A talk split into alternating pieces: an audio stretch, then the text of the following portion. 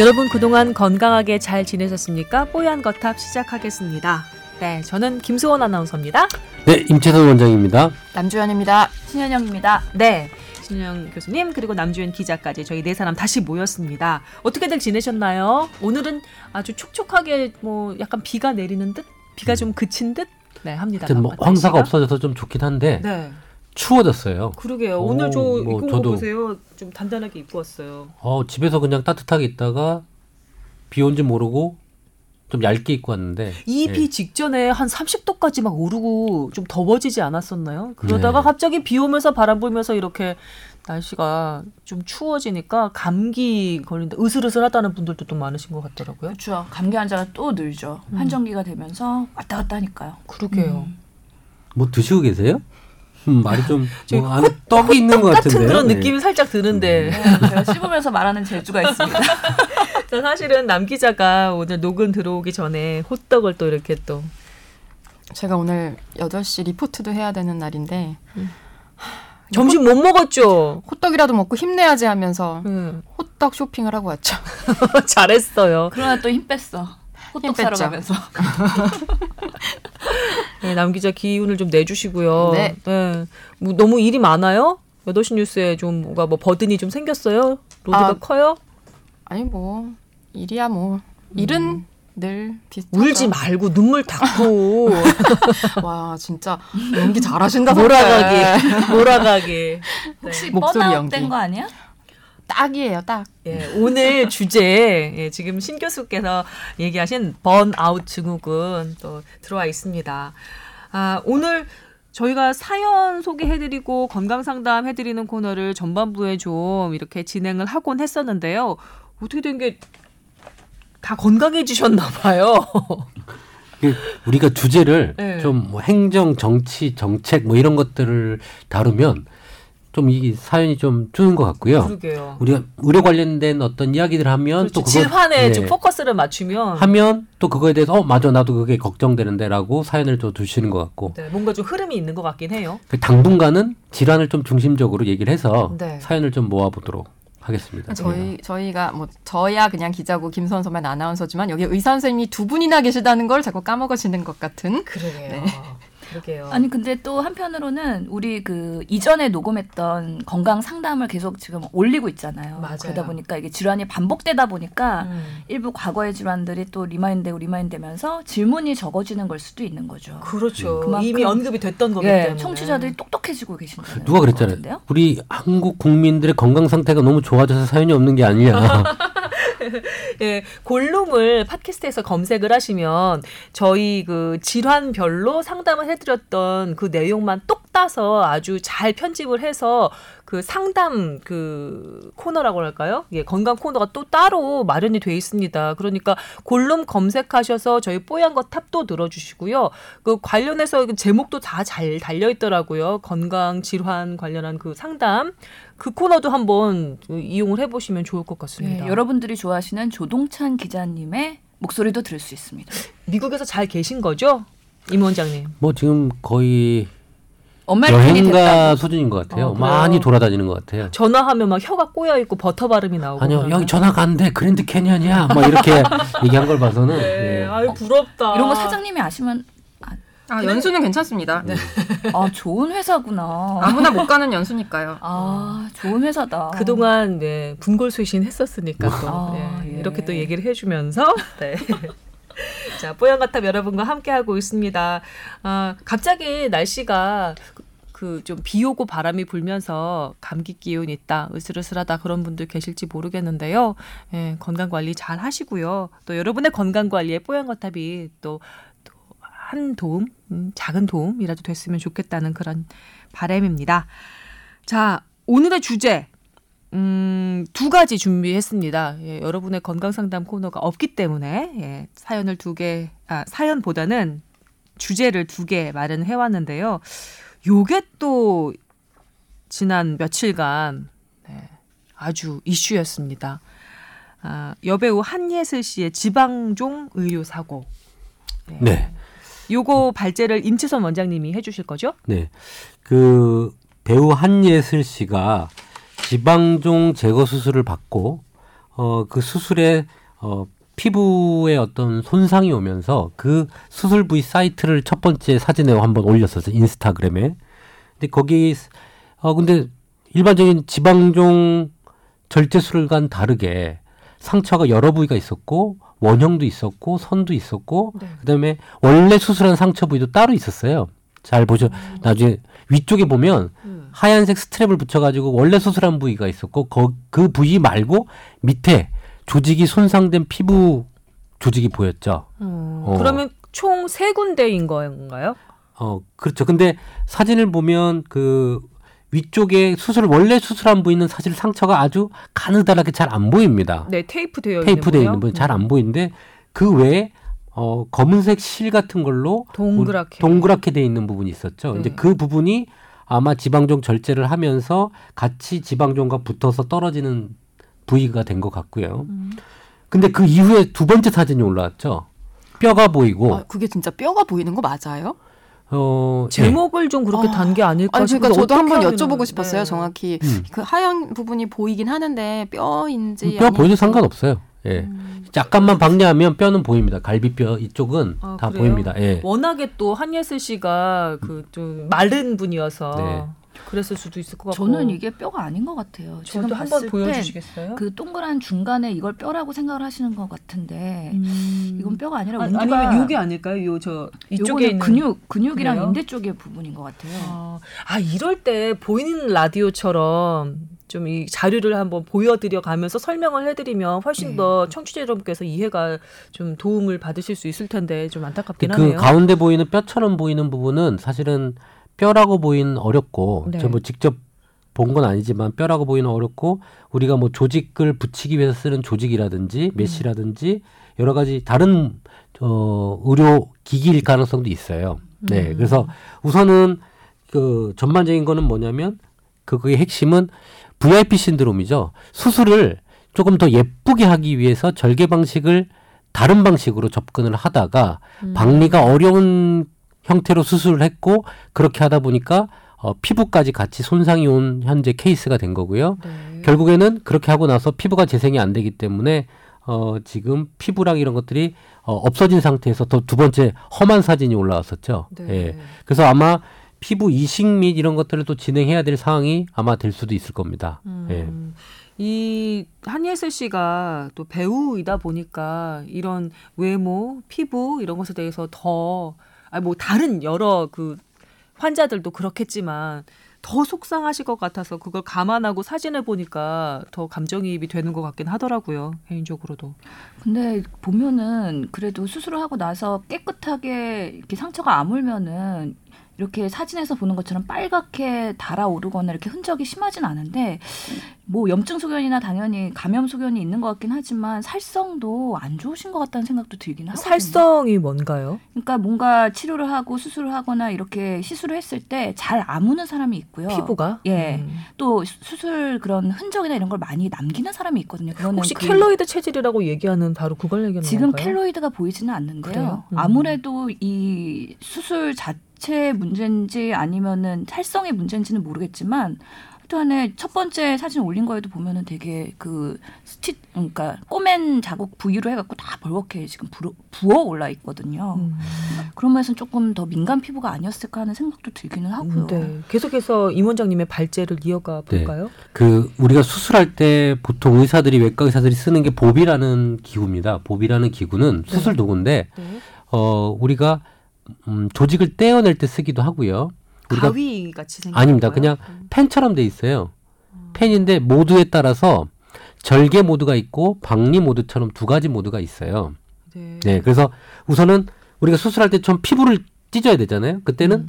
피부를 하는 모드, 피부를 절개하는 모드로 그 합니다. 그러면 피부가 싹 갈라지는데 그 모드를 해야지만 피부가 나중에 수술하고 저희가 어 수척, 그러니까 피부를 닫을 때 그 모드를 해야지만 싹 그 피부가 붓기 시작을 해요. 전동 칼 종류라고 생각하면 돼요? 예, 그렇죠. 팁이 여기 끝에가 이렇게 뾰족해서 음. 여기서 뭔가 자극이 돼가지고 아, 칼처럼 네. 사용하는 그렇군요. 그냥 메스랑 어떻게 달라요? 전동식이죠. 어, 그러니까, 그러니까 칼로 하면 그냥 칼인데 쓰임새가 예. 근데 이제 두 번째 모드 이제 우리 박림 모드로 될 때는 어떤 지방종하고 지금 피부 주- 붙은 조직하고 박리를 해야 되잖아요. 근데 거기 보통 혈관 같은 게 있잖아요. 음. 옛날에는 그거를 가위나 뭘로 박리를 했었어요. 근데 혈관이 터지면 피가 나면 또 피를 지혈을 해야 되고 음. 수술 시간이 옛날엔 많이 걸렸는데 이 보비가 나오면서 수술 시간을 획기적으로 단축했어요.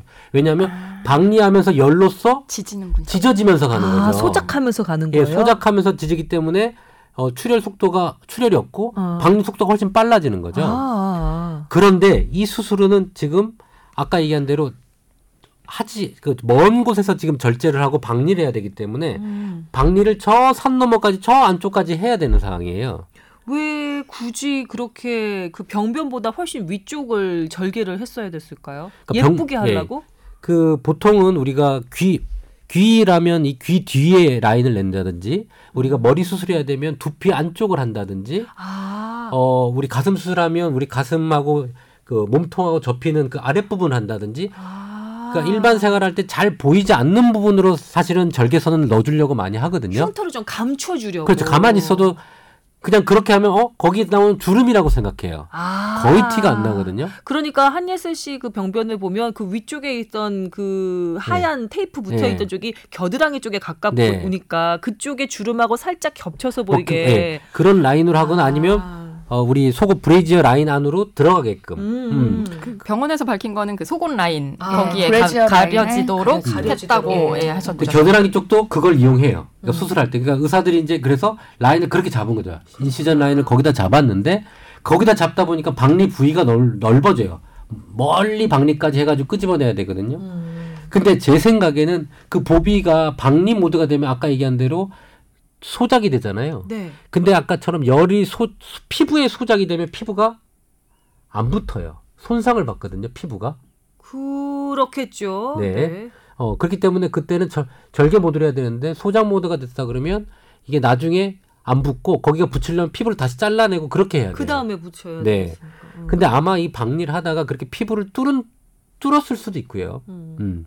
아니면 그 박리하다가 피부가 뭐 찢어져서 뚝 떨어지진 않았을 거거든요. 뚫었다고 했죠. 예. 그, 그, 그- 거, 네. 그 교수님. 그러니까 보통은 저희도 수술하다가 그렇게 해서 소작해서 뚫는 경우가 있어요. 너무 깊게 들어가가지고 피부로 나오는 경우가 있거든요. 이제 그렇게 되면서 그쪽에 손상을 받았던 걸로 보입니다. 음. 근데 이 두 번째 사진 올린 거 보면은 그래서 그 뚫린 부분을 다시 피부를 붙여갖고 동그랗게 지금 했다가 그 부분이 잘 안 붙은 거예요. 그래서 그게 음. 떨어져 나간 상황인 거죠. 두 번째 사진 예, 그렇게 같은 경우는 보이는 거죠. 붙여놨던 동그란 피부가 예. 떨어져 나간 상황. 그래서 내부에 그런 뭔가 연조직이나 뭐 인대나 여러 가지 조직들이 노출되어 있는 상황인데 네. 참 안타깝습니다. 우리 피부랑 피하 조직층이 사실 있어야 피부가 영양 공급을 받 거든요. 음. 근데 그게 한 이렇게 원형 형태로 떨어져 버리면 어떻게 되는 거예요? 받을 데가 없죠. 이게 그, 그러면 그렇게 노출된 상태로 그냥 둬도 괜찮은가요? 음, 그러니까 그게 생착이 돼서 우리가 또 피부랑 피부랑 연결이 되면 여기서 또 공급받는 것들이 있어요, 일부. 음. 예.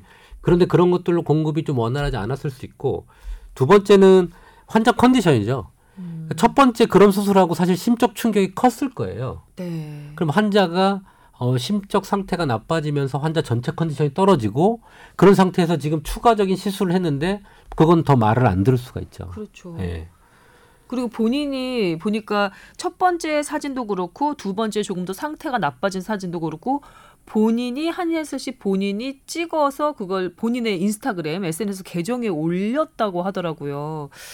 어. 그 상황은 제가 뭔지 모르겠어요. 왜 네. 보통은 환자들이 감추고 싶어 할 법하다고 저는 느꼈는데 연예인들이라면 감추었어야 되는 게 아닌가 싶은데 네. 어 이거는 뭐 병원 너무 억울했던지 아니면 지금 네. 그 판단을 그쪽으로 아예 이제 좀 이렇게 좀 자기 생각이 이렇게 좀 몰려갔던지 음, 그랬던가 봐요. 추- 음. 추측컨대 짐작컨대 정신적으로 너무 얼- 속상을 했. 너무 속상하죠. 이거 왜냐하면 일반인의 사실은 어떤 공인이니까 이게 여러 가지 이 보이, 예, 유명인이고 예. 보이는 부분이 있는 사람인데 이게 이렇게 됐기 때문에 상당히 좀 충격을 좀 받을 수 있을 것 같아요 개인으로. 그 첫 번째 올린 그 내용을 보면은 그럼에도 불구하고 사과를 받지 못했고 사과를 받아도 너무 속상할 것 같아서 그게 해결이 안 될 것 같다라고 본인이 썼잖아요. 음. 그만큼 억울함과 음. 뭔가 이런 불합리함에 대해서 세상에 알리고 싶었던 것 같아요. 두 번째 인스타그램 그 계정 올리기 전에 그 해당 의사의 사과가 있지 않았나요? 근데 그렇죠. 사과를 받은 후에도 또 다시 더 악화된 상태의 그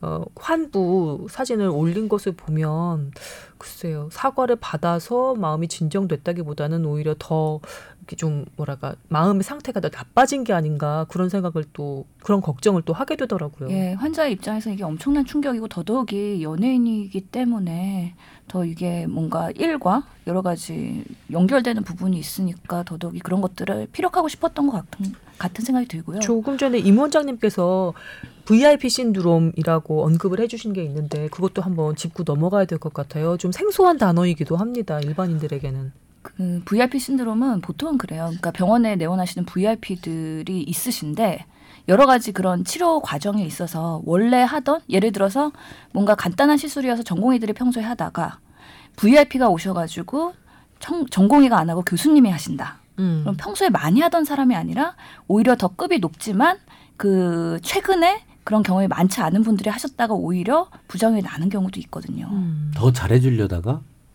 음. 망쳐지는 거죠. 사실 이 지방종 수술은 솔직히 말씀드리면 교수님들이 안 하는 수술이에요.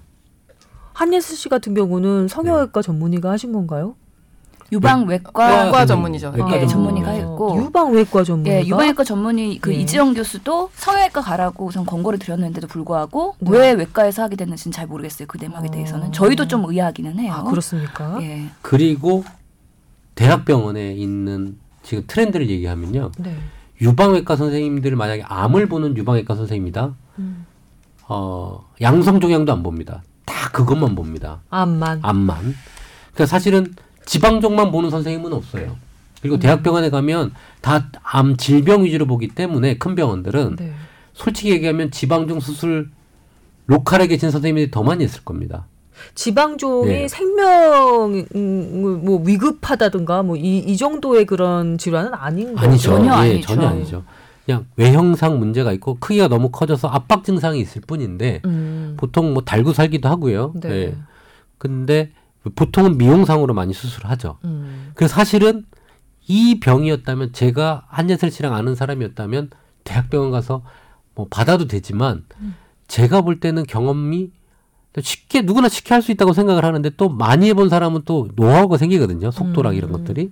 근데 제가 볼 때 차병원 그 선생님은 지방종을 뭐 손, 1년에 손꼽아 몇 개 하지 않았을까라는 생각이 음, 들거든요. 그러니까 자주 네. 많이 하신 분은 예. 아니었을 것이다. 처음 하셨다고 그러지 않았나요? 그 아, 처음 나와서? 하셨어요? 예. 음. 구조 자체가 그래. 현재 우리나라 네, 처음이라고 어. 느 매체에서 예. 아. 저는 이 지방종은 이번에 처음이었다고 말씀하셨어요. 아. 네. 근데 그 시술 자체가 너무 단순하기 때문에 음. 사실 외과 전공의부터 펠로우가 해도 충분히 가능한 시술인데 음. 어, VIP가 희한한 오셨고 케이스다. 더더욱이 음. 스페셜하게 어프로치를 다르게 했어야 된다는 음. 그런 어려움이 있었던 거죠. 음. 그러니까 그 누구도 안 해보던 걸 한 거는 맞기는 해요. 근데 그게 잘 끝나고 결과가 좋았으면 의사도 보람 있고 환자도 좋았을 텐데 항상 의사의 의도와 다르게 겨- 나쁜 결과가 나오는 경우도 있거든요. 음. 이런 케이스에는 환자 의사 모두 불행하긴 하죠. 국민들이 검색어 1위에 2, 3일 정도 올라왔었잖아요. 예, 한예슬 지방종, 한예슬 지방종 실검에 상위에 랭크 상위에 올라온 이유가 뭐냐면 일반적인 사람들도 지방종은 지금 간단한 수술이고 그래요. 뭐 어, 그렇게 큰 수술도 아닌데 예. 어떻게 지금 뭐 이식을 받아야 되고 지금 화상 전문 병원에 가 있죠. 음. 예. 그러니까 화상 전문의 전문 병원에 갔다는 건 이식한다는 피부 뜻이에요. 피부 말씀하시는 이식이죠. 거죠? 왜냐하면 예. 화상 끝나고 나면 피부 이식을 하고 기능적인 부분하고 음. 이식의 생착 부분을 봐야 되기 때문에 화상 전문 병원으로 가신 거란 말이에요. 그러니까 이게 화 그렇게 큰 형태로 될 게 아닌데 어 지방종은 수술 잘못하면 이렇게 되는 거야라는 좀 어, 생각보다 크게 이제 반응을 했기 때문에 검색어 1위에 올라온 것 같아요. 네. 근데 사실 저는 이제 외과를 하다 보면 솔직히 수술 피부 손상이나 다른 어떤 조직의 손상을 가면서 수술할 수 있어요. 근데 보통 그게 이제 암 수술이나 큰 생명을 다루는 수술을 하다 보니까 그런 자그마한 실수는 묻혀요. 음. 하다가 어 뭐가 구멍이 나가서 피부 쪽으로 뭐 흘러 나오기도 하는데 그거는 나중에 소독해서 꼬매고 하면 없어지면 되거든요. 음. 솔직히 얘기하면 어 그런 부분에 대해서는 처치를 하면 되는데 음. 이게 성형 미용 형태의 수술이다 보니까 생명과는 좀 별개의 부분이잖아요. 음. 그렇기 때문에 기대하는 거는 이거였는데 갑자기 이 방향으로 됐더니 이게 역으로 한 몇 배 이상의 또 파급 효과가 나오게 되는 거죠. 그렇죠. 그래서 참 그 수술하신 분도 좀 안타깝다는 부분이 지금 그렇죠. 생기고 엄청난 스트레스 받고 계실 거예요. 그렇게 마른 타입의 체형이나 이런 분들 네. 조금 하얗고 좀 뭐랄까 핏기가 없어 보이는 분들 음. 이런 분들은 수술하면 좀 피부가 어, 연약하고 좀 이렇게 회복이 조금 늦는 경우가 꽤 있어요. 아, 그게 신 교수님 말씀하시는 살성이 좀 약해 보인다는 네. 그런 것과 연결이 되는 건가요? 살성이면서도 전신 컨디션이겠죠. 어. 예. 그래서 사실 이 시기나 그러니까 피부의 회복 지금 현재에서 회복을 할 때도 전체 컨디션이 좋아지기 때문에 한예슬 씨가 마음을 좀 풀고 이제 회복하고 좀 마음을 놓고 의료진한테 다 맡겨서 좀 회복하는데 포커스를 둬야 좀 회복이 빠르지 짜증나고 힘든 상태가 되면 본인을 위해서도. 예, 스트레스 호르몬 같은 게 올라가면 면역체계가 떨어져요. 떨어지면 재생 자체가 또 떨어지거든요.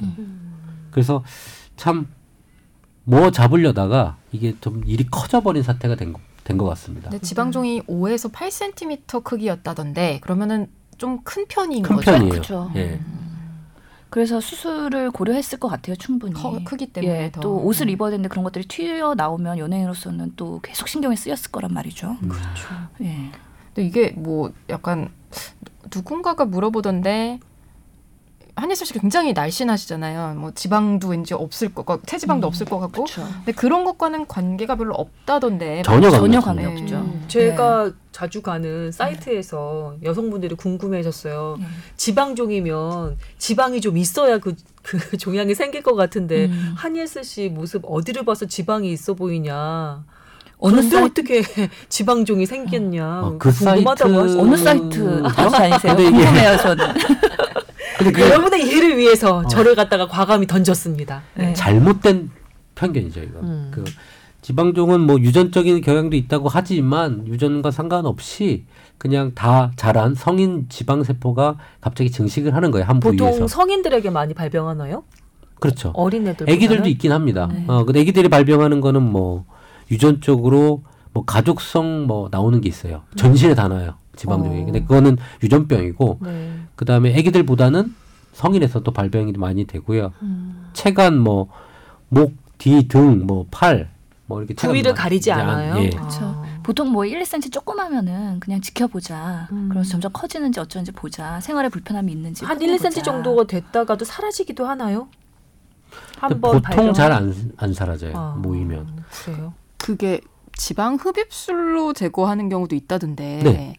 그 이 정도 되면은 그 방법은 안 됐을까요? 그러니까 이게 그 외과적 절제술하고 이제 흡입 형태로 네. 천자를 해서 뽑아내는 그런 두 가지 형태가 있는데 이게 지방종이 캡슐로 돼 있어요. 음, 막이 있거든요. 네. 그래서 감자 캐듯이 쫙 캐면 돼요. 음. 막이 쫙 있어서 그걸 캐면 되는데 그 막을 완전히 제거하지 않으면 그걸 흡입을 해도 그러면 다시 또 그 안에 지방 음, 형태가 차오를 차는 수가 수가 있기 있어요. 때문에 음. 보통은 깔끔하게 하려면 수술하시는 게 제일 깔끔한 방법입니다. 저 그렇죠. 중- 중학교 때 양호 선생님이 아주 예쁜 여 선생님이었는데 얼굴 귀 바로 아래쪽에 지방종이 자라고 있었어요.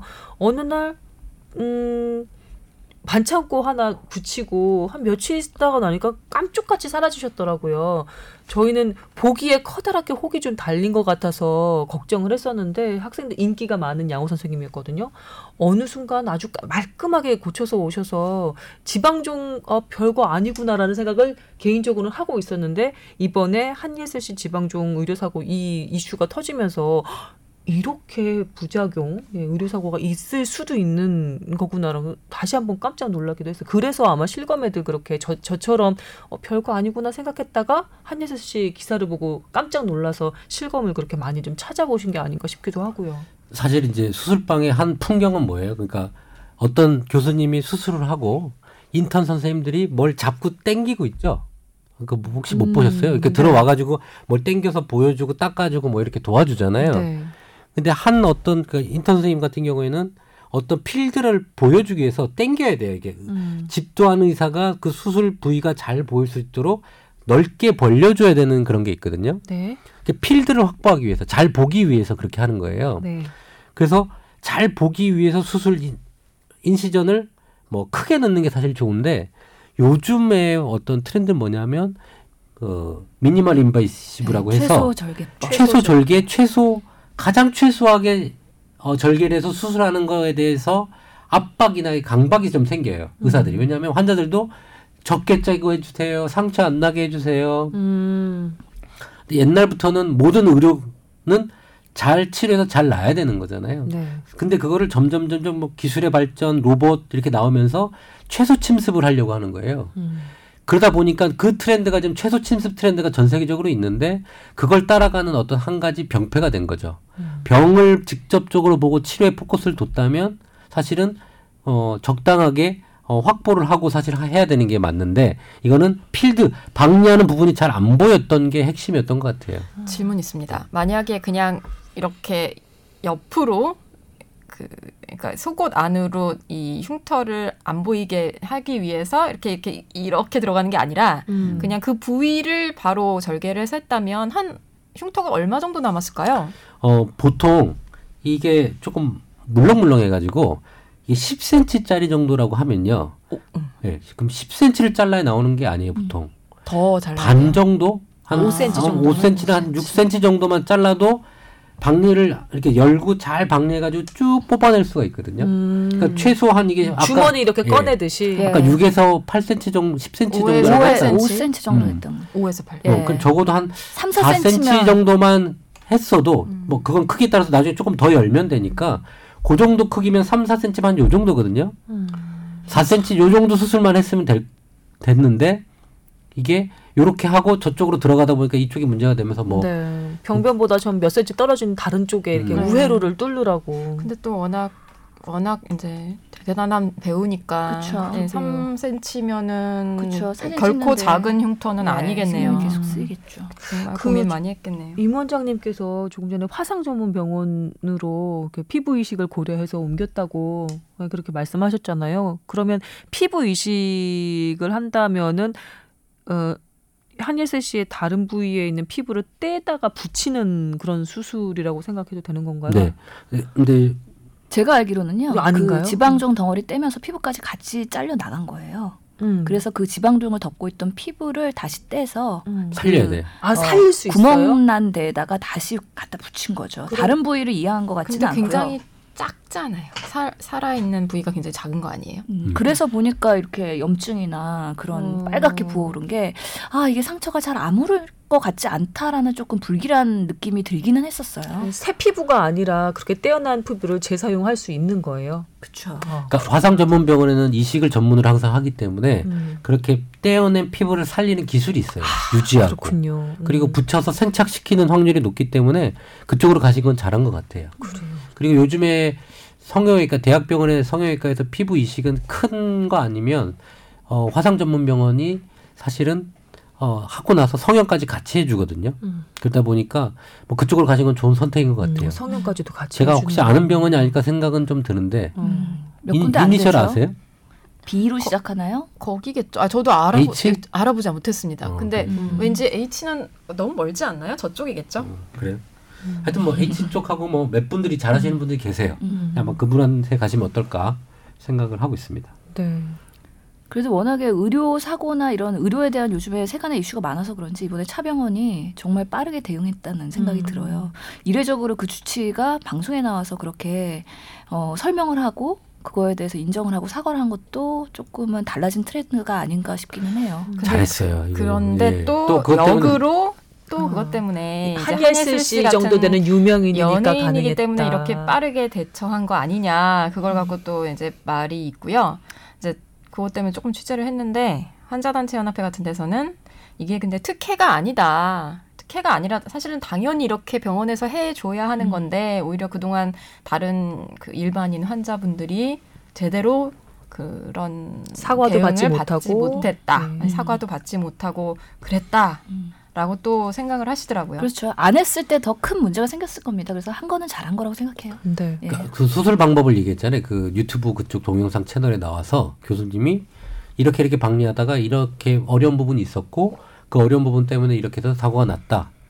사실 그렇게 어, 설명을 차근차근 하기엔 뉴스는 어려워요, 사실은. 음. 짧은 시간에 말하기는 어렵기 때문에 차라리 그런 채널에서 음. 상세하게 얘기를 하고 사람들이 그걸 접하고 어 그럴 수 있겠구나라고 인식을 해서 어떤 차병원에 대한 불만 사항이 조금 줄게끔 한 행동은 병원 입장에서는 좀 선제적으로 잘하는 행동이라고 좀 보이는데 네. 이제 뭐 어, 또 세간에 또 여러 가지 얘기하는 분들이 좀 계시죠. 음. 그것 때문에 어, 속보인다라든지.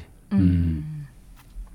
음. 근데 그, 그 저는 그건 잘했다고 생각을 합니다. 네. 어. 어차피 한진슬 씨가 먼저 공개를 한 거기 때문에 그거에 대해서 바로 대응을 잘 하신 것 같아요. 음, 만약에 비슷한 케이스에 다른 의료 사고가 앞으로 만약에 불행하지만 또 발생을 한다면 그 뒤에 차병원의 이런 사례 같은 것을 다른 병원에서 참고를 또 할 수가 있겠죠. 설명을 하고 사과를 하고 그런 통로들을 한번 마련해 보려고 노력하는 병원 측의 노력도 또 생기지 않을까. 예.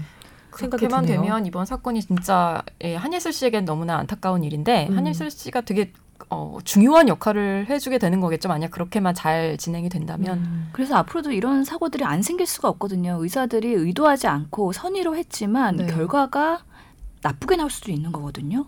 저는 이제 그 제3자의 입장에서 그, 그 유튜브 채널에 대한 그 설명을 듣고 그 적극적으로 나와서 이러이러한 상황에서 이러이러한 사, 그 실수가 발생을 해서 사고가 났습니다라고 설명을 들으니까 오히려 그 병원 측이나 의사에 대한 반감이 약간 줄어드는 그런 느낌도 개인적으로는 받았거든요. 한예슬 씨야 너무나 억울하고 지금 음. 원망스럽겠지만 제3자가 보는 사람의 입장에서는 의사가 나와서 설명을 해주고 이해를 구하니 그나마 아 뭐랄까 이렇게 나쁘게 해줄 수 있어 뭐 이렇게 했던 그 약간의 뭐 뭐랄까요 그런 좀 부정적인 감정이 약간 사그러드는 그런 느낌도 들었거든요. 요걸 나중에 그 병원 측이나 아, 아니면 의료 사고가 생겼을 때 어떤 그 좀 무마하는 해결하는 그런 방법에서 좀좀 글쎄 참고를 해볼 만하지 않을까 이런 제 마음을 이런 저, 저 같은 마음을 갖게 되신 분이 좀더 많지 예. 않을까라는 생각이 들어요. 그래서 요즘에 얘기되는 게 의료 사고가 났을 때 의사가 쏘리라고 얘기했을 때 그게 잘못을 인정하게 돼서 나중에 의료 소송에서 불리하게 작용할 거라는 그런 것 때문에 쏘리라는 얘기를 별로 안 하잖아요 우리나라에서는 아유 자동차 사고만 해도 그런데요. 그래서 미국에서는 근데 다른거든요 음. 그렇게 현장에서 쏘리라고 했을 때 그게 법원의 판결에 부정적으로 영향을 미치지 않도록 하는 또 법이 있는 거잖아요 음. 그런 것들을 제정을 해야 된다는 목소리가 있기 때문에 네. 앞으로 이런 의료 사고를 어떻게 우리가 의도하지 않았음에도 발생했으면 어떻게 이걸 잘 수습하고 서로한테 더 뭔가 상처가 되지 않은 방향으로 갈 수 있을지에 대한 제주적인 그런 고민도 해야 된다고 봐요. 의사가 의료사고에 직면했을 때 아주 방어적으로 그렇게 처, 처리하지 않고도 일을 좀 부드럽게 해결할 수 있는 그런 방편이 생겨야 될 것 같아요. 일단 어 방어적으로 나서서 사과 안 하고 그다음에 그 환자 그 가족들을 피하고 이렇게 되면은 서로 감정적으로 격해져서 더 안 좋은 쪽으로 일을 틀어버리게 되는 경우가 많이 생기지 않을까라는 생각이 들거든요. 그래서 지금 3기 그 의료기관 인증 제도 이제 3기가 오는 10월부터 10월이죠? 10월부터 네. 시작이 되는데 거기에서 원래 처음에 넣으려고 했던 게 뭐 환자가 사망하거나 음. 그 사망하거나 중상해를 입는 그런 음. 적신호 사건이라고 하는데요. 네. 그런 사건이 발생했을 때 환자와 보호자에게 관련 충분히 설명한다. 관련 정보를 제공한다. 그런 조항을 만들었는데 음. 이게 필수가 아니라 어, 권고예요? 병원들의 반대로 뭐 예 이거는 이제 환자단체 연합회 설명인데 음. 병원들이 조금 좀 예 부정적인 입장을 보여서 일단 시범 사업처럼 운영이 된다고 함, 하거든요. 음. 그러니까 의무 사항은 아닌 거죠. 근데 그런 이제 아까 신 교수 얘기한 대로 적극적으로 막 미안하다거나 어떤 정말 뭐라 그래야 되죠? 유감이라고 아, 그쵸. 유감을 표명하는 것까지는 아니더라도 음.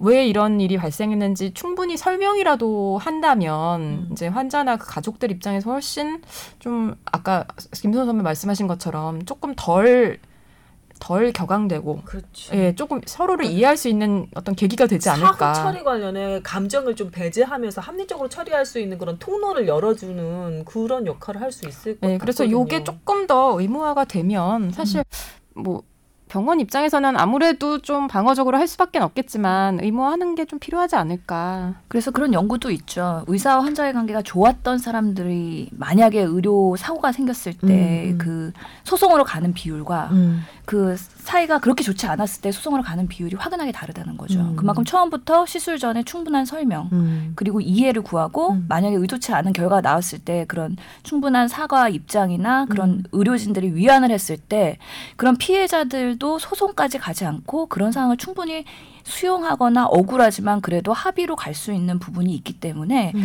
그런 것들에 대한 제도적인 보완이 좀 계속 필요할 것 같아요. 지금은 의료 분쟁 그 중재원이 있죠. 음. 근데 이들이 중재를 한다고 여러 가지 의무화하는 법안이 지금 뭐 시행이 되고 있긴 한데 음. 그 중재 나름의 그 quality가 그렇게 높지는 않다고 해요.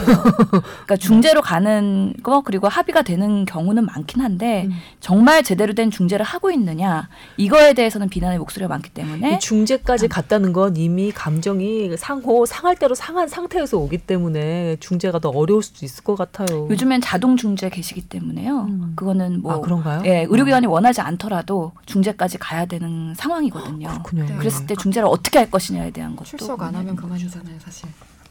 아, 병원에서? 네.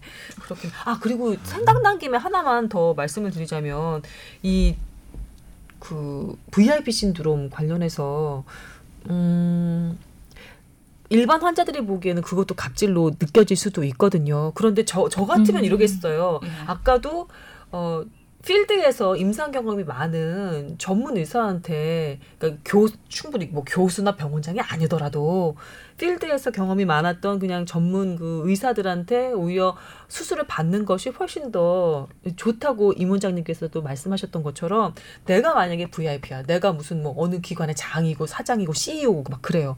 그럼 내가 어디 아파서 병원에 가서 수술을 받으려고 할때 좀 높은 사람한테 받으려는 욕심 좀 내려놓고 이 병원에 잘하는 선생님을 좀 소개를 해주시죠. 음, 정도. 젊어도 되고 무슨 직함 안 달아도 되니까 수술 많이 했던 경험 많은 선생님으로 그냥 해주세요.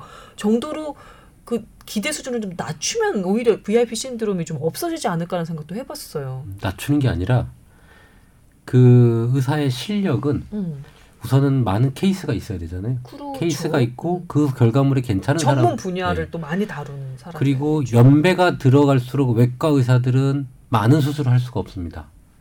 그렇겠죠. 맡은 직함들이 네. 있고 또 딴 일을 할 테니까. 그러니까 제가 항상 얘기하잖아요. 첫 번째 수술로 해라.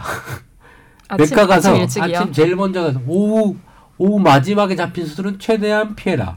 근데 그게 환자 마음대로 되나요? 순서는 마취과에서 정하기 때문에 이게 연령과 수술의 난이도와 시간을 음. 고려해서 하기 때문에 그게 마음대로 안 되는 하여튼 뭐 제가 외과에 들어간다면 아침 수술 네. 그 다음에 수술은 그쪽 필드에서 계속 그 수술을 하셨던 분. 음. 음.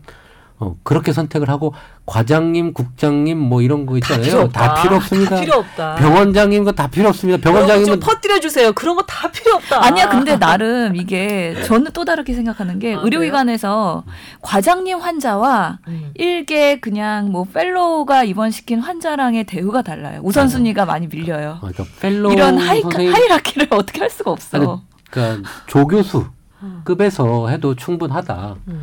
그리고 워낙 유명한 사람들은 바빠요. 수술이 오래 잡, 다 잡혀 있거든요. 음. 제가 아시는 그 족부 관절 그분도 뭐 3개월 수술이 잡혀 있어요. 아 정말요? 3개월. 네, 그분이요? 네, 그분 왜요? 왜, 왜 절망하세요? 아는 분이에요? 아니 모르죠. 아는 분인지 모르는 네. 분인지. 근데- 아 3개월. 아.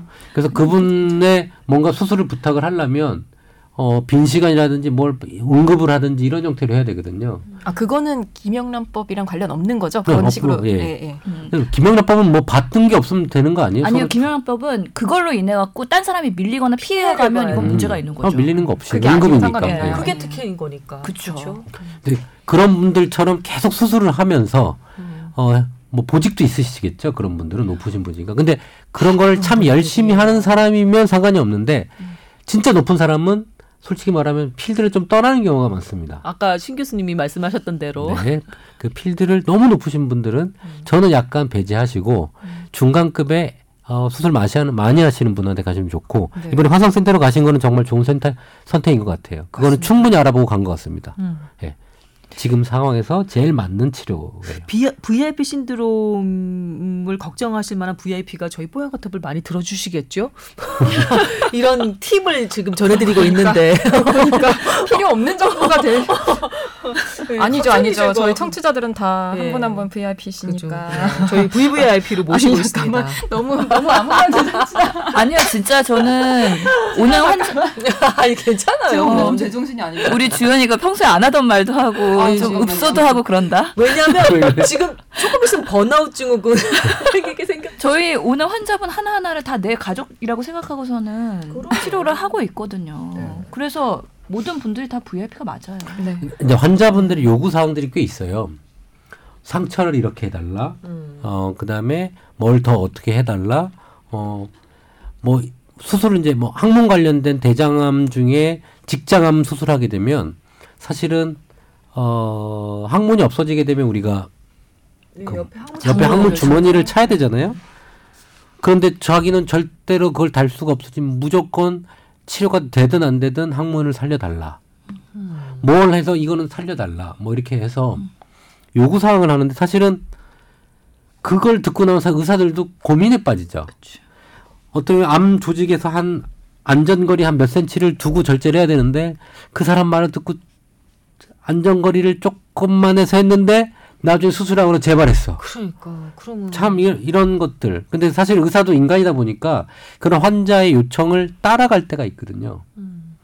근데 뭐 그 교수님들 외과 선생님들의 말은 원칙대로 하고 음. 어 병을 바라보고 수술하고 음. 판단하라고 항상 얘기를 하시죠. 그래서 사실 환자분들도 어 어떻게 보면 원칙에 따라서 좀 뭐랄까 거기에 맞게끔 하, 하는 게 하고, 하고 받아들여야 네, 되지 내가. 많이 안다고 이렇게 해주세요 저렇게 해주세요 한다고 사실은 또 그렇게 되는 되지 않는 경우도 많거든요. 음. 그러니까 원칙대로. 원칙대로. 대로. 예, 네, 좀 원칙대로. 냉정해질 필요가 있습니다. 의사는 그 표준 치료법이라는 게 당연히 이유가 있는 거잖아요. 그거에 예외적인 상황으로 특혜를 바라시면 안 된다고 생각을 합니다. 근데 이게 피부 미용 성형에 해당돼요. 이게 어떻게 보면 그렇죠. 이 사람이 뭐 아파서 이런 거보다는 음. 많이 불편해서 이게 제 것만 돼도 어, 살 것 같다. 그럼 사실 이런 부분들이 많이 희석이 되는데 이제 음. 그게 아니었기 때문에 이 부분이 부각이 더 됐죠. 그렇죠. 성형외과에도 크게 두 부류가 나누는데요. 미용 성형을 하시는 분이랑 재건. 재건을 재건 하시는. 분이 있기 때문에 이런 것들은 사실 미용 성형 하시는 분들한테 갔으면 어땠을까 하는 생각도 또 들기는 해요. 처음부터. 안타까운 사고였어요. 여튼 어, 마음 잘 다스리셔서 네, 몸 더 건강해서 회복에 좀 힘쓰셨으면 어떨까. 예, 저는 그러면서 임. 원장님의 말씀이 정말 중요하신 것 같아요. 워낙 이게 사회적 이슈가 되고 실검 1위가 되다 보면은 본인도 엄청나게 스트레스 받으면서 오히려 거기에 그 사로잡힐 수 상처에. 예, 음. 악영을 미칠 수가 있기 때문에 조금은 차분하게 외부의 그런 영향을 차단하시고 음. 충분한 휴식을 취하셔야지 치료에도 더 좋은 결과가 나오지 않을까 왜 싶거든요. 병원에 입원해 있으면 그 SNS 되게 많이 하게 되잖아요. 그쵸. 지루하고 할 일도 예. 없고 그러다 보니까 그런데 나는 지금 한예슬 씨가 인스타그램 안 했으면 좋겠어요. 음. 그 댓글에 올라오는 여러 가지 글들이 자기한테 그렇게 큰 좋은 영향을 주지 않을 것 같거든요. 음. 언니 너무 징그러워요. 언니 어떻게 하면 좋아요. 뭐 한예슬 씨 이제 큰일 났네요. 그런 얘기들이 많이 댓글로 올라올 텐데 그걸 하나하나 읽으면서 지금 마음 단속이 될까 요? 얼마나 감정에 그 진짜. 굴곡이 있으면서 이 사회에 대한 분노와 좀 슬픔이 있으시겠어요. 그거를 잘 다스릴 수 있었으면 좋겠어요. 안 했으면 좋겠어요. 당분간 끊었으면 좋겠어요. 우리 이렇게 하면서 지금 두 번째 그 주제로 넘어가야 될 시간이 넘어갔거든요. 예. 어떻게 왜 얼마나 뭐 이렇게 할 할 얘기가 아, 너무 많았나 많았네요. 봐요. 예, 네. 지금 뭐 지방종에 대한 그 수술에 대한 얘기도 하고 VIP 신드롬에 대한 얘기도 하다 보니까 벌써 시간이 지금 한 40분 넘어가고 있습니다. 두 번째 주제로 넘어가야 될 것 같아요. 혹시 뭐 넘어가기 전에 마지막으로 뭐 남기실 말씀 있는 거 없으세요? 자, 그러면 두 번째 주제로 넘어가겠습니다. 두 번째 주제는 뭐 여러 차례 나왔습니다. 언급이 됐어요. 번아웃 증후군입니다. 발제자가 누구시죠? 아 접니다. 네. 어, 요즘 보면 남 기자나 뭐 신 교수님 보시면 어, 거의 번아웃이에요 지금. 네. 감정에 굴곡이 막 있어. 예. 한번 지금도 사실 간당간당해요 지금 남 기자가. 뭐막뭐 화도 났다가 그죠 우울해졌다가 제 자신 자신감도 없어지는 것 같고. 음. 아 제가 진짜 아 발제 하셔야 되는데 잠깐 끼어들면 이 번아웃 증후군을 한다 그래서 찾아봤어요. 정확히 저도 증상이 뭔지 우울증이랑 어떻게 다른지 너무 궁금해가지고 찾아봤더니 정말 100% 저한테 맞아 떨어지는 거예요. 몇 가지만 얘기해 주세요. 일단 그 기진맥진한 상태, 탈진 음. 그리고 저 여기서 되게 놀랐어요. 업무 관련된 활동을 멀리 하려는 그런 그런 그런 뭐라 이걸 뭐라 그래야 되죠? 시도? 심텀이라고 해야 되나? 아니 그건 심텀은 아니고 그런 예 그런 현상들 음. 그리고 어, 업무의 성과가 떨어지는 비능률. 뭐 비효율. 뭐 reduced performance라고 돼 있더라고요. 어. 다 저에게 너무 맞아 떨어져서 냉, 요즘에 냉소주의도 있어요. 아 그게 그 업무 관련 활동을 멀리하는 거에 그냥 시니컬해지는 게 나, 그 음. 포함이 되더라고요. 음. 그러니까 그 자기의 일이나 아니면 어떤 동료들을 바라보는 시선도 조금 되게 냉소적으로 음. 변하고 음. 뭐 그런 증상들이 있더라고요. 얼마나 지속된 거죠, 남 기자는? 한 일진이 가고 나서 석 달? 그렇지. 성 네. 일진이 가고 아 나서 일진과 직접적인 관련은 없지만 어, 시기적으로는 좀 유사성이 있습니다. 네. 있겠지. 있을 수 있지. 이게 그렇죠. 번아웃 신드롬 다들 들어보셨을 거예요. burn이 타다잖아요. 아웃 완전 재가 돼버린 거예요. 그러니까 요즘 세대에서 나오는 어떻게 보면 어, 정신적으로 힘든 부분을 표현하는 딱 맞는 말. 나 죄가 되도록 다 타, 홀랑 다 타버렸어. 불태웠어. 네. 이 말은 불태웠어. 불태웠을 때 몸만 불태우는 게 아니라 어, 정신적인 것도 다 타버린 거죠. 그러니까 음. 내가 쓸 수 있는 모든 에너지를 다 타버리고 남은 게 없는 걸 표현하는 게 번아웃 신드롬이에요. 음. 근데 이제 보통 우울증이냐 번아웃 증후군이냐 그 다음에 어, 초기에는 조증 형태로 보일 수도 있어요. 그래요? 네, 이게 우선은 번아웃 신드롬의 어떤 행태를 보- 보게 되면 처음에는 hyperactivity 과활동해요. 야, 음. 내가 막 밤새서 일하고 막 뭐 해가지고 열심히 살아가는 거죠. 오히려 그걸 보상하려고 막 hyperactivity가 되면서 막 manic해지는 거죠. manic해진. 어. 과하게 활동을 하는. 하는데 이제 거기서부터 지치는 증상이 나타나는 거예요. 난데? 그때 지칠 때 어떤 게 오냐면 네. 그럼 만성 피로, 지속적인 어, 피로와 그 다음에 에너지 저하가 아, 할 수가 없어. 어? 음. 그렇게 되면서 activity가 줄어들게 되는 거예요. 음. 어, activity가 그 다음에 줄게 되고 그리고 감정적인 반응이 일어나는데 그때부터가 이제 핵심입니다. 부정적이어야 돼요. 음. 부장님 싫어. 음. 위에 있는 과장님 싫어. 음. 위에 있는 분들이 싫어지는 거죠.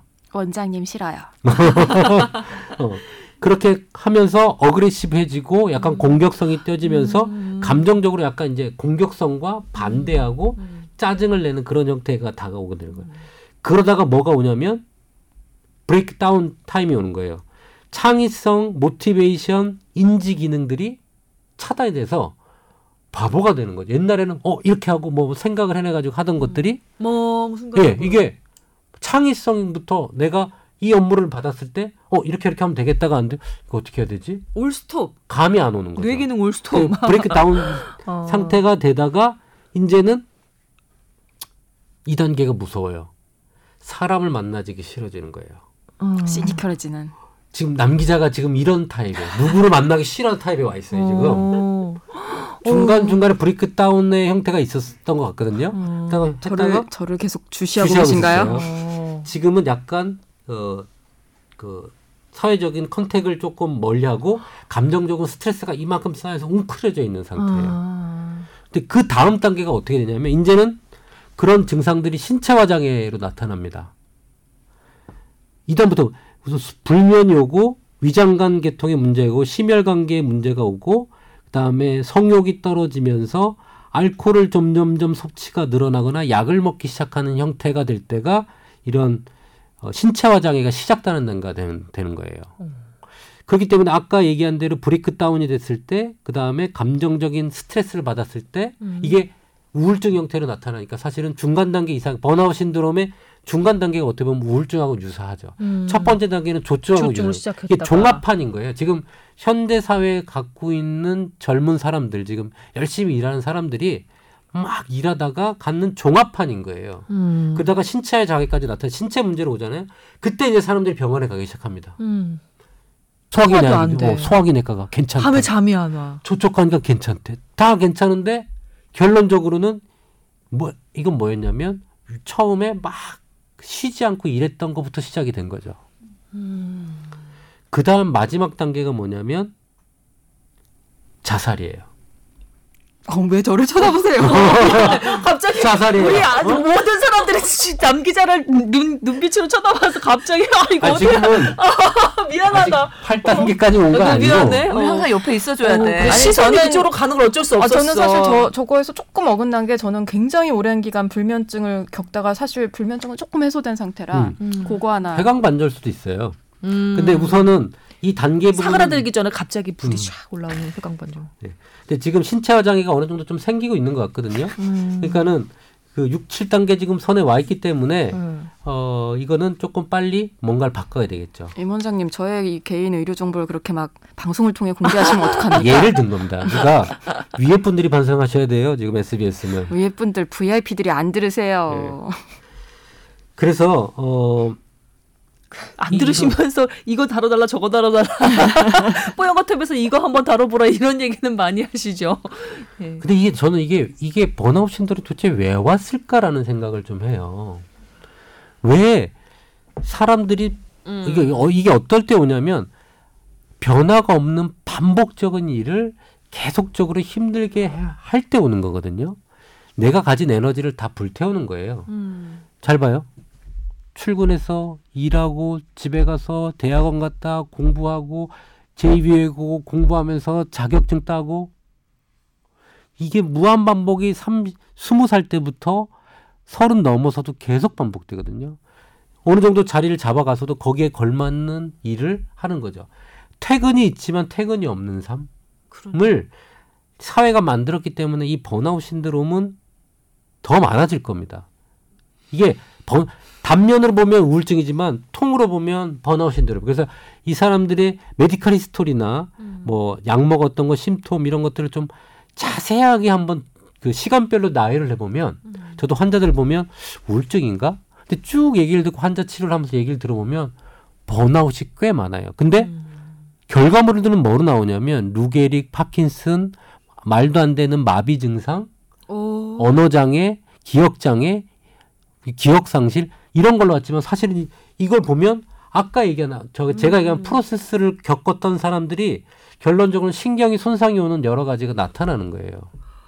아, 음, 물리적으로도 신경계에 손상을 준다는 얘기예요? 그렇죠. 아까 제가 했잖아요. 그래서 어 그 결국 신체화 장애로 오는데 그 신체화 장애가 음. 진짜 손상까지도 일으키는 거죠. 오. 근데 그 발병 기전은 정확하게 발 연결이 안 되지만 음. 그런 것들을 너무 많이 보고 있기 때문에 제가 단순한 정서 반응 이상으로 신체적으로는 그 신체 기능에 물리적으로 음. 어, 물리적으로 영향을 준다고요? 김수환 놀- 선배가 저를 정말 측은한 눈빛으로 계속 쳐다보셨어요. 아 아니야. 그럼 신 교수를 봐야지. 신 교수도 약간 있지 않아요? 아니 저는 아직 그런 케이스는 못 봤어요. 그래서 그런 파킨슨이나 이렇게까지 간 케이스가 없기 어, 때문에 그래요? 거기까지는 아니라고 보는데 어, 또 하나 제가 개선의 여지가 것들이 있다고 봐요. 얘기 안 하고 간 게 하나 있는데 네. 이런 그 번아웃 신드롬을 가진 사람들은 이게 번아웃인지 뭔지 몰라요. 내가 그냥 힘들다고만 느끼거든요. 음. 근데 한번 이런 분들 너무 지친다. 그 다음에 아까 얘기한 내가 하는 행동에 만족도가 감소되고 음. 이인증이 있을, 있을 때 한번 이거에 대해서 한번 고민을 해보셔야 돼요. 이인증이라는 건 뭐냐면 자신이 기계처럼 느껴지거나 꿈이나 영화 속에서 사는 것처럼 느껴지고 어. 예? 어, 나는 그냥 여기 회사의 어떤 소모품 그냥 스쳐가는 거.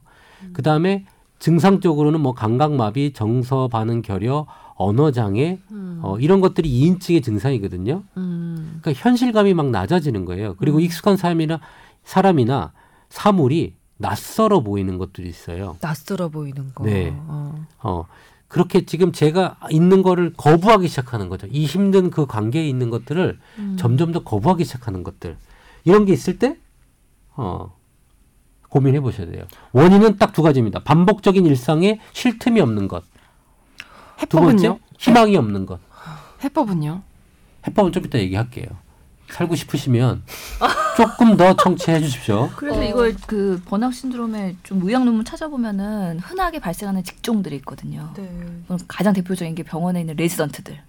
예, 24시간 음, 간호사들. 간호사들, 그다음에 금융 증권 쪽에 있으신 뭔가 실시간으로 변화되는 거에 곧바로 응대해야 되는 그런 스트레스.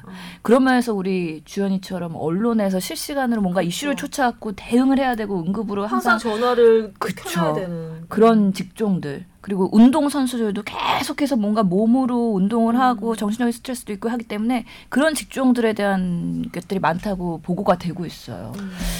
이 논문을 네. 또 보면 헬스케어 종사자에서 많이 나온대요. 특히 중환자실. 그러니까 집중을 요하는 거를 계속해야 되는 거 있잖아요. 중환자실에서 보통 보면 거기에 참가하는 간호사 포함해서 한 80%가 이 어, 번아웃 신드롬에 해당이 되고요. 그 다음에 어, 거기에 있는 물리치료사 포함해서 어, 훨씬 많은 사람들이 다른 직종에 비해서 됩니다. 그리고 결론적으로 말하면 뇌가 머리가 쉬지 않고 계속적으로 움직였던 사람들이 해당된다고 보시면 돼요. 음. 다들 한숨을 쉬네요. 그럼 직업을 바꿔야 되는 거야? 아니에요. 아니, 적절한 휴식이 필요할 것 같아요. 지금 그쵸. 임 원장님께서 음. 해결책도 알려주신다고 우선, 했으니까 난 기대하고 어. 있어요. 그 잡의 그 만족도가 올라가야 되거든요. 이 사람들의 그 대선되는 그 항목을 봤더니 이런 그 번아웃 신드롬에 하- 좋아지는 사람들의 항목은 딱 두 가지 정도로 추려지는데 음.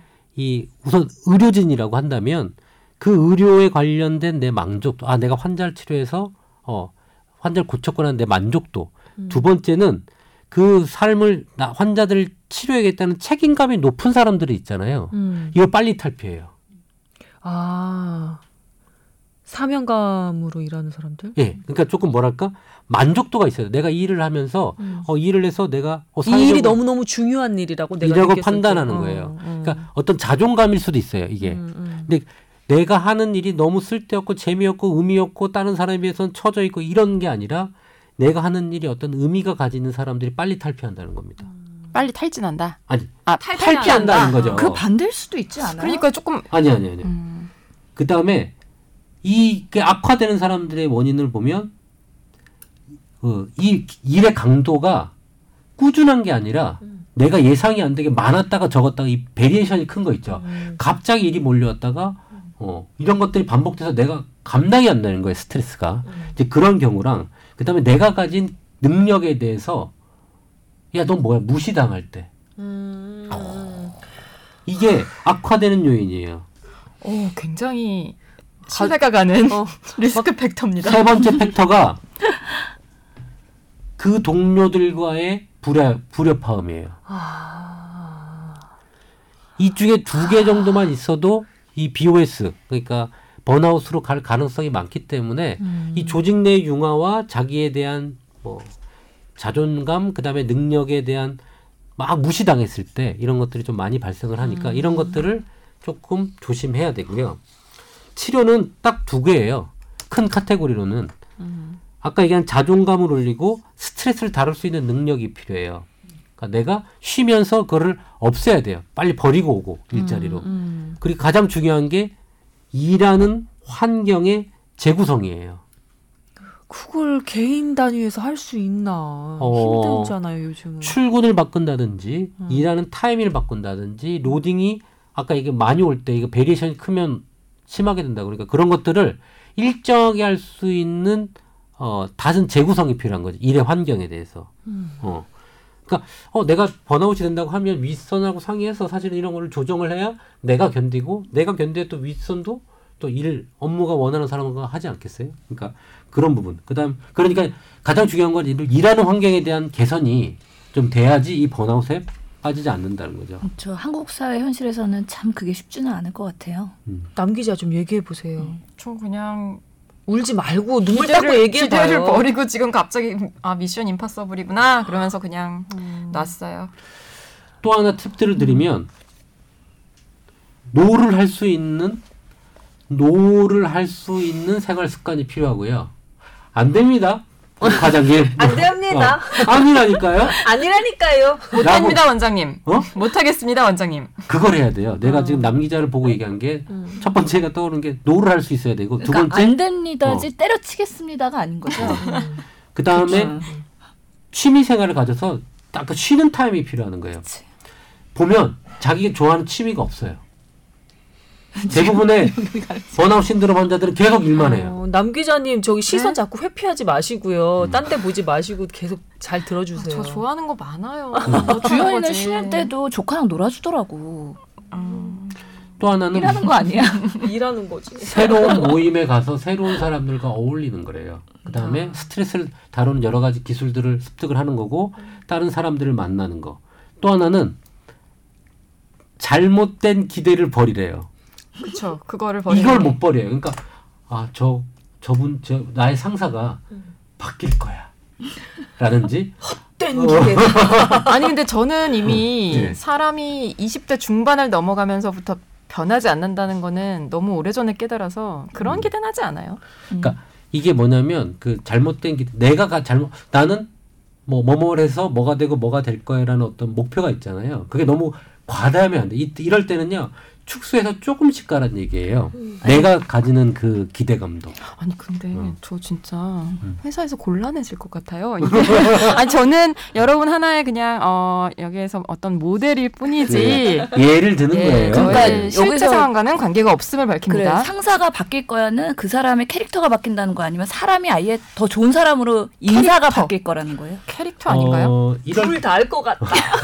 잘못된 기대라는 것은. 둘 다. 잘못된 기대라는 거는 그런 거잖아요. 아, 사람은 성선설로 믿고 어, 이게 원래는 저 사람 근본은 다를 거야. 어, 어. 이 화- 환경이 그래서 그런 걸 거야라는 그런 것들 있잖아요. 음. 그러니까 여러 가지 잘못된 기대를 버리고 좀 좁혀서 단계 단계의 어떤 기대를 돼야 어 성취감도 생기고 뭐가 생기기 때문에 그렇게 조금 기대를 낮추고 아까 얘기한 대로 no를 할 수 있어야 된다니까요. 그 많은 분들이 no를 하지 못하는 이유가 내가 no를 했을 때 닥칠 여러 가지 그 어, 역작용들, 부작용들을 음. 걱정해서잖아요. 음. 내가 no를 했는데 이 상황이 어그러져서 나한테 더 많은 그런 비난과 이- 이런 그게 오면 어떻게 하지? 이렇게 걱정을 하게 되니까. 그리고 사실 저희는 이제 직업상 no는 많이 해요. 근데 저도 그렇고 제 주변에 이제 제 비슷한 연조의 후배들이랑 보면은 쉬질 못해서 그런 게 더 커요. 전 제가 2003년에 입사해서 지금까지 닷새에 앞뒤 주말 붙여서 딱 하루 더해서 열흘 휴가 간 게 가장 길었거든요. 그건 정말 이례적인 경우였고 대단하다. 어떻게 열흘 휴가를 아니 갈수 있어? 앞뒤 주말 붙이고 하루만 더 하면은 나한 열흘 번도. 그렇게 못 가봤는데. 그쵸. 어. 근데 뭐 직종에 따라서는 뭐 2주씩 쉬는 데도 있고 회사에 따라서는 뭐 중간 드라마 중간 쪽이나 아니면 이렇게 PD 쪽에서는 그게 가능하지. 이렇게 기획하는 타임에 좀 네. 이렇게 좀 아니- 오래 쉬기도 하더라고요. 아니면 뭐 이제 결혼을 하고 출산을 해서 육아휴직을 갖는다던가 어, 뭔가. 이좀 끊어지는 그게 그게 있는데. 예. 근데 이제 어. 제가 그런 그런 게 없는 미혼 여성들이 좀 제 또래 여성들이 스트레스를 좀 많이 받는 것 같기는 해요. 그러면 임- 원장님 그왜 불안 장애나 아니면 음. 공황 장애로 치료를 받는 동료들이 꽤 있는데요. 음. 그것도 역시 번아웃 증후군의 한 그 단면으로 볼 수도 있는 걸까요? 음, 그거는 이제 단면을 본 거잖아요. 근데 그 사이에 아까 얘기한 공황장애 불안 초조부는 좀 다르긴 한데 음. 아까 그 여러 가지 증상들하고 겹칠 수는 있어요. 근데 음. 이 사람의 역사를 좀 봐야 되겠죠. 이거는 한 단면보다는 쭉 음. 봐서 거기에 어떤 부분인지도 한번 보는 건 중요한데 제가 이거를 다루면서 고민한 게 하나 있어요. 도대체 그럼 왜 이런 것들이 우리 하- 한국 사회에 만연할까? 그래. 어, 도대체 왜 이런 환자들이 많아질까? 왜 우리게 끈을 놓지 못하고 아웅다웅 살고 있을까? 음. 음. 근데 이거 제가 볼 때는 우리가 70년대, 80년대 이제 산업 발전을 쭉 이루면서 그 부모 시대에 태어난 자제분들이 지금 20, 30대를 이루고 있거든요. 그쵸? 그죠? 그, 그 자제분들은 사실 지금 열심히 사는 모습을 봤었을 거예요. 음. 부모들의. 그리고 사회 분위기나 모든 것들이 일을 열심히 하고 활동을 하고 어, 열심히 살면 그만큼 보상을 받는다라는 그런 개념으로 교육을 어렸을 때 받고 살아왔는데 음. 지금은 어느 정도 경제 발전이 돼 있고 이 발전의 여력이 많이 없죠. 이게 성장 동력이나 여러 가지가 떨어진 상태에서 20, 30대가 그 당시에 했던 대로 똑같이 열심히 지금 살고 있지만 예전에 그 성취감을 못 느끼는 거라고 좀 보여요. 엄마 아빠 시대의 성취감. 맞죠. 음, 그때는 못 조금만 느낀다. 열심히 음. 일만 해도 돈이 들어오고 뭐 집도 사고 뭐도 사고 그렇죠. 이렇게 자그마한 성취감들을 느낄 것들이 많았었는데 음. 힘들어도 지금- 버틸 수 있었던 거죠 그렇죠. 그때는. 빚이 생겨도 일하면 돈 벌고 집이 생겼으니까 그렇지. 없던 집이 생기고 없던 차가 생기고 지금은 그렇게 하기에는 너무 빡빡한 생활이 돼버린 거죠. 음. 그러다 보니까 이 발전이 안 되고 얻어지는 게 없이 길게 힘들게 쭉 24시간을 살아오다 보니까 여기에서 이제 끊어지기 시작하는 거죠. 어. 근데 재미난 건 뭐냐면 지금 이 저희 일 열심히 일하는 30대, 40대 말고 음. 20대 중반 이하 사람들은 그런 걸 못 보고 자란 사람들이 많아요. 이 열심히 살아가는 그 음. 7, 80년대의 모습을 모르는 사람이 많고 음. 얘네들은 그렇게 열심히 하려는 마음이 그렇게 강하지는 조금 덜하다는 느낌은 좀 들거든요. 음. 그래서 얘네들은 조금 뭐랄까 현재 지금 막 이 번아웃 신드롬에 시달리고 열심히 살아가 있는 곳과 조금 다른 그 그거는 좀 덜하지 않겠나라는 생각은 좀 음. 듭니다. 세대 특성이 또 다를 수도 네. 있으니까요. 근데 지금 세대 3, 40대 지금 느끼는 이 일의 강도나 로딩은 상당히 크고 좀 24시간 편중돼 있다. 주 5일을 하지만 주말에도 뭔가를 하고 있고 다른 데도 보면 주말에 뭔가 자기 개발을 해서 결국 결론적으로는 그게 회사의 어떤 일하는 거에 도움이 되는 형태로 계속 이끌어 나가고 있거든요. 회사들이 너무 빡빡해. 너무 그죠? 빡빡해요. 너무 빡빡해요. 쉬어야 돼요. 이거는 일자리가 정해져 있는데 그 원래는 한 열사람이서 해야 할 몫을 다섯 사람이서 하고 있으면 load가 세질 수밖에 없잖아요. 그런데 이 load가 세졌다고 박차고 나갈 수만은 없는 게 내가 이 일자리를 포기하면서 포기해야 될 여러 가지 다른 것들이 너무 많거든요. 월급 수준, 생활 수준, 그리고 어, 교류하는 사람들 다 잃게 되니까 그게 겁나서라도 이 빡빡한 일자리를 놓지 못하고 계속해서 매진할 수밖에 없는 그런 상황도 있는 것 같아요. 뭐 번아웃증은 극복하는 거는 뭐 산책하고 쉬라고 하는데 음. 저는 다른 논문이랑 쭉 보면 저 no를 할 수 있어야 된다. 그러니까 끌려서 상사한테 음. 야, 이거 해- 해봐. 아 저는 할 수 없습니다. 이거 다른 일을 해야 되기 때문에 할 수 없습니다. no를 할 수 있어야 된다. no를 해서 잘리면 그 그러니까 그, 이게 그리고 그게 음. no를 yes no 어떤 선택조차 할 수 없는 이미 짜여진 상황이 그런 너무 경우도 많아요. 많고. 그랬을 음. 때 내가 no를 했을 때 이거는 완전 그 부서나 아니면 그 전체 그러니까 조직의 예, 버리는 모든 걸 다 바꿔야 하는 상황인 경우가 많죠. 이미 그러니까 그 자리에서 내가 완벽하게 그냥 사표 내고 나오기 전까지는 해결이 안 되는 그런 빡빡한 그런 경우가 훨씬 너무 많을 거예요. 대부분의 대부분. 많은데 음. no를 할 수 있는 여러 가지 방식을 선택해 보고요. 음. 이거를 내가 일의 loading을 적정할 만큼 만들라는 거죠. yes를 계속 하다 보면 아까 얘기한 대로 아까 그 우리가 일의 강도가 갑작스럽게 많아질 때 이 병이 악화된다 그랬잖아요. 아 그렇죠. 그걸 조절하는 거예요. 좀 이따 하겠습니다. 음. 이걸 다 하고 하겠습니다라든지 분배를 잘하라고요. 예. 우- 아나운서 팀 되게 빡빡하게 돌아갈 때 정말 현명하게 병가를 내는 사람들이 있었거든요. 음. 아픈 거야. 뭐라고 그러겠어요. 근데 문제는 그렇게 한 명이 한두 명 병가를 내면 나머지 짐을 그러니까요. 그럼 대체 인력이 동료가 대체 인력을 고용해 주면 제일 좋은데 그게 안 되니까 대부분의 직장에서 그러니까 저도 조직에서 no를 해 봤어요. 음. 그랬더니 어떻든가요? 아 얘는 안 되겠구나. 승진이 안 되더라고요. 얘는 내 말을 안 듣는 애네. 얘를 키울 수는 없겠다. 음, 제가 감히 정말 말씀드립니다. 사실 회사에서 고용하는 인력은 100%를 고용하면 안 된대요. 120, 130%의 인력을 고용해서 유휴 인력을 언제나 둬야 된다고 하더라고요. 뭔가 일이 있을 때, 뭐 딴 프로젝트에 있어서 그쪽으로 갔을 때 나머지 유휴 인력들이 투입돼 가지고 다시 100%를 이렇게 돌려 돌아갈 수 있도록 그게 원래래요. 우리는 열 사람이면은 돌아가는 회사니까 딱 열 명만 뽑아야지. 요거 안 된다고 합니다. 저희는 한 80%가 있는 것 같아요. 아 이고 그러세요. 이게 그 휴식에 대한 뭐 연구 논문들이 있잖아요. 음. 그러니까 생산 공장에서 뭘 만드는 공장에서 이렇게 공장을 시키고 불량률을 체크한 거예요. 음. 휴식이 얼마 있었을 때 가장 불량률이 떨어질까 이렇게 쭉 봤더니 이거 너무 궁금했어요. 네. 어떻대요? 궁금해요. 이틀을 쉬어야 된대요. 그리고 하루 일하는 시간도 언제 쉬고 언제 쉬고 이게 타이밍이 나고 휴가도 가야 된대요. 휴가는 얼마나? 일주일.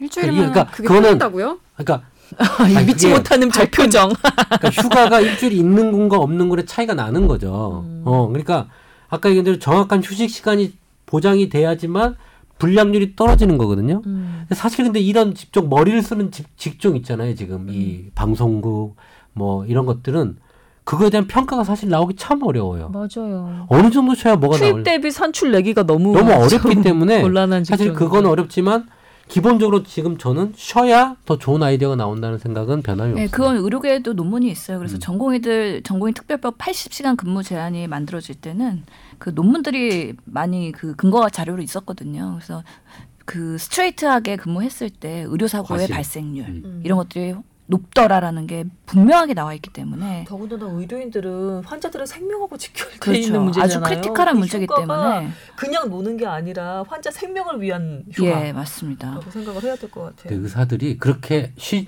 때 쉬는 동안에 논문 써 아이고 어. 차라리 일할게요. 공부해 발표 준비해 아이고. 이렇게 되는 거죠 사실 그죠? 그렇죠. 어, 그래서 저는 뭐 의사들이 쉬는 게 뭐 어떤 의사들은 어, 난 책 보는 게 쉬는 거라는 의사도 있어요. 얄밉네요. 아. 그래서 그 개인의 특성을 보고 사실 그 똑, 의사라고 다 똑같은 건 아니잖아요. 외과하신 임 원장님이 훨씬 저보다 빡센 트레이닝을 받으셨겠죠. 그래서 본인의 그런 번아웃 신드롬의 그뭐 볼러러비티라고 할까요? 취약 성을 보고 그거에 맞게 직종이랑 그런 직업이랑 구하는 것도 하나의 대안이 될 것 같다는 생각이 들어요. 어느덧 저희가 한 시간을 넘게 이 뽀얀 거탑 이번 회차를 진행해 오고 있습니다. 발제자인 임 원장님의 마무리 얘기를 듣고 예, 정리를 좀 해야 될 것 같은데 어떠신지요? 떠나라. 그냥 떠나봐.